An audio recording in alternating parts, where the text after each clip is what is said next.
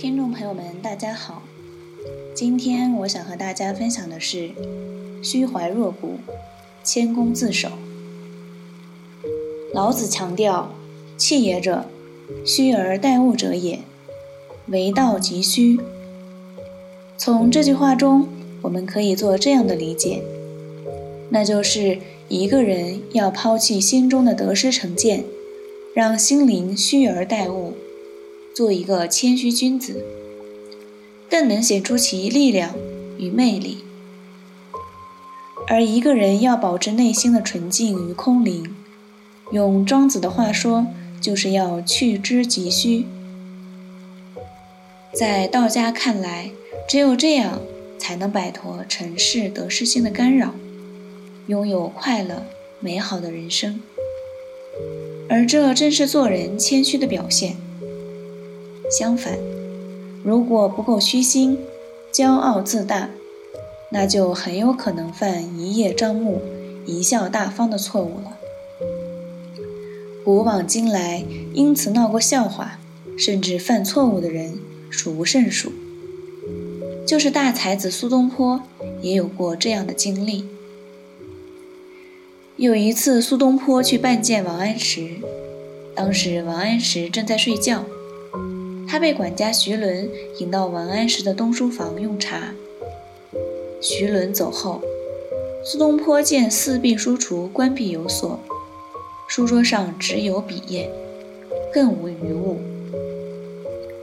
他打开砚匣，看到是一方绿色端砚，甚有神采。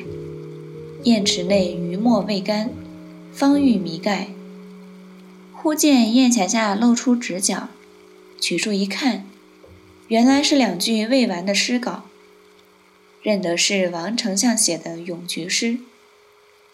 苏东坡拿起来念了一句：“西风昨夜过园林，吹落黄花满地金。”苏东坡哑然失笑。这诗第二句说的是黄花，即菊花。此花开于深秋，感于秋霜弥战。最能耐久，随你老来焦干枯烂，并不落半。说个吹落黄花满地金，岂不错误了？苏东坡心之所发，不能自已，举笔起墨，一韵续诗两句：“秋花不比春花落，说于诗人仔细饮。”然后就告辞回去了。不多时，王安石走进东书房，看到诗稿，问明情由，认出苏东坡的笔迹，口中不语，心下踟蹰。屈原的《离骚》上就有“西餐秋菊之落英”的诗句。他不承认自己学书才浅，反倒来讥笑老夫。又想，且慢，他原来并不晓得黄州菊花落半。也怪他不得。随后叫徐伦取湖广缺官登记册来看，发现只有黄州府缺少一个团练副使，于是把苏东坡贬为黄州府团练副使。苏东坡在黄州与熟客程继常为友，重九一日，天气晴朗，恰好程继常来访，东坡大喜。便拉他同往后花园看菊，令他惊讶的是，只见满地铺金，枝上全无一朵，惊得苏东坡目瞪口呆，半晌无语。苏东坡叹道：“当初小弟被贬，只以为是王相公公报私仇，谁知他倒不错，我倒错了。今后我一定谦虚谨慎。”不再轻易笑话别人，唉，真是不经一事不长一智啊！我们也经常犯苏东坡这样的错误，往往为自己思想中某些固有的成见所左右，对事物做出错误的判断。所以，做人一定要低调，要谦虚，不要为自己的成见所蒙蔽，把一切做想当然的理解。人类的智慧可以认识世间的万事万物，却偏偏难以认识自己。因为不认识自己，所以自命不凡；因为不认识自己，所以性情狂妄；因为不认识自己，所以才会逃避；因为不认识自己，才会在自己的强项上重重的摔伤。而只有找准自己的位置，认清自己的角色，才可以不迷失自我。可惜的是。做出一点点成绩便会飘飘然，是许多人的通病。成绩使人们的心无限膨胀、无限上升，以致不能再认清自己的实力，丧失理智的去攀登永远无法逾越的高峰。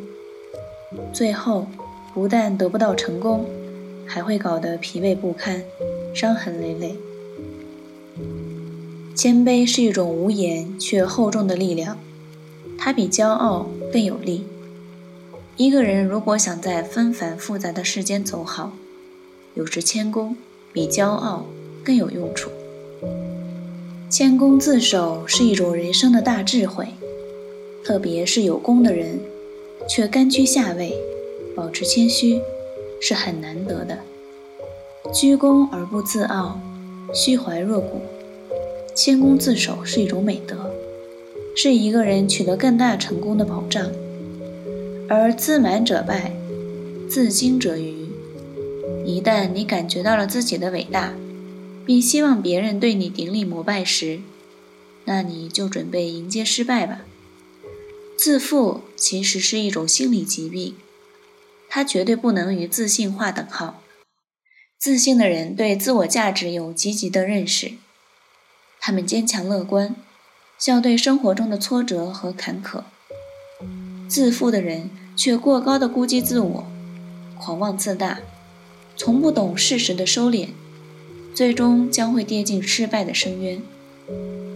曾国藩是中国历史上最有影响的人物之一，其为人处事堪称难得。他常对家人说：“有福不可享尽，有势不可使尽。”他平日最好。花未全开，月未圆七个字，将其视作惜福保泰之法，常存冰渊惴惴之心，处处谨言慎行。他的处事原则是：趋势复功，则当墙角；争名逐利，则当谦退；开创家业，则当墙角；守成安乐，则当谦退；出于人物应接。则当墙角；入于妻奴享受，则当谦退。若一面建功立业，外享大名，一面求田问舍，内图后世，二者皆盈满之相，全无谦退之意，则断不能长久。关于曾国藩，还有一则有趣的故事。曾国藩天赋不高，少时在家苦读。一篇文章不知重复多少遍了，还没能送出。时下有一贼潜伏在他的屋檐下，希望等他睡觉之后行窃。无奈听他翻来覆去的读同一篇文章，却无法寄送。贼人大怒，跳出来说：“这种水平还读书作甚？”随后将那文章背诵一遍，扬长而去。贼人比曾先生聪明，却依旧是个无名小贼。曾国藩以谦恭谨慎之道为人处事，功成名就，又全身而退，实乃真修道之人。水满则溢，一个容器若装满了水，稍一晃动，水便溢了出来。自负的人心里装满了自己过去的所谓丰功伟绩。再也容纳不了新知识、新经验和别人的忠言了。长此以往，事业或者止步不前，或者猝然受挫。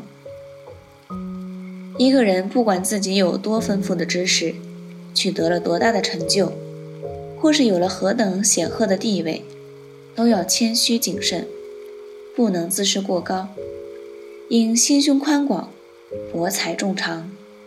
不断的丰富自己的知识，增强自己的本领，进而获得更大的业绩。如能这样，则于己、于人、于社会都有益处。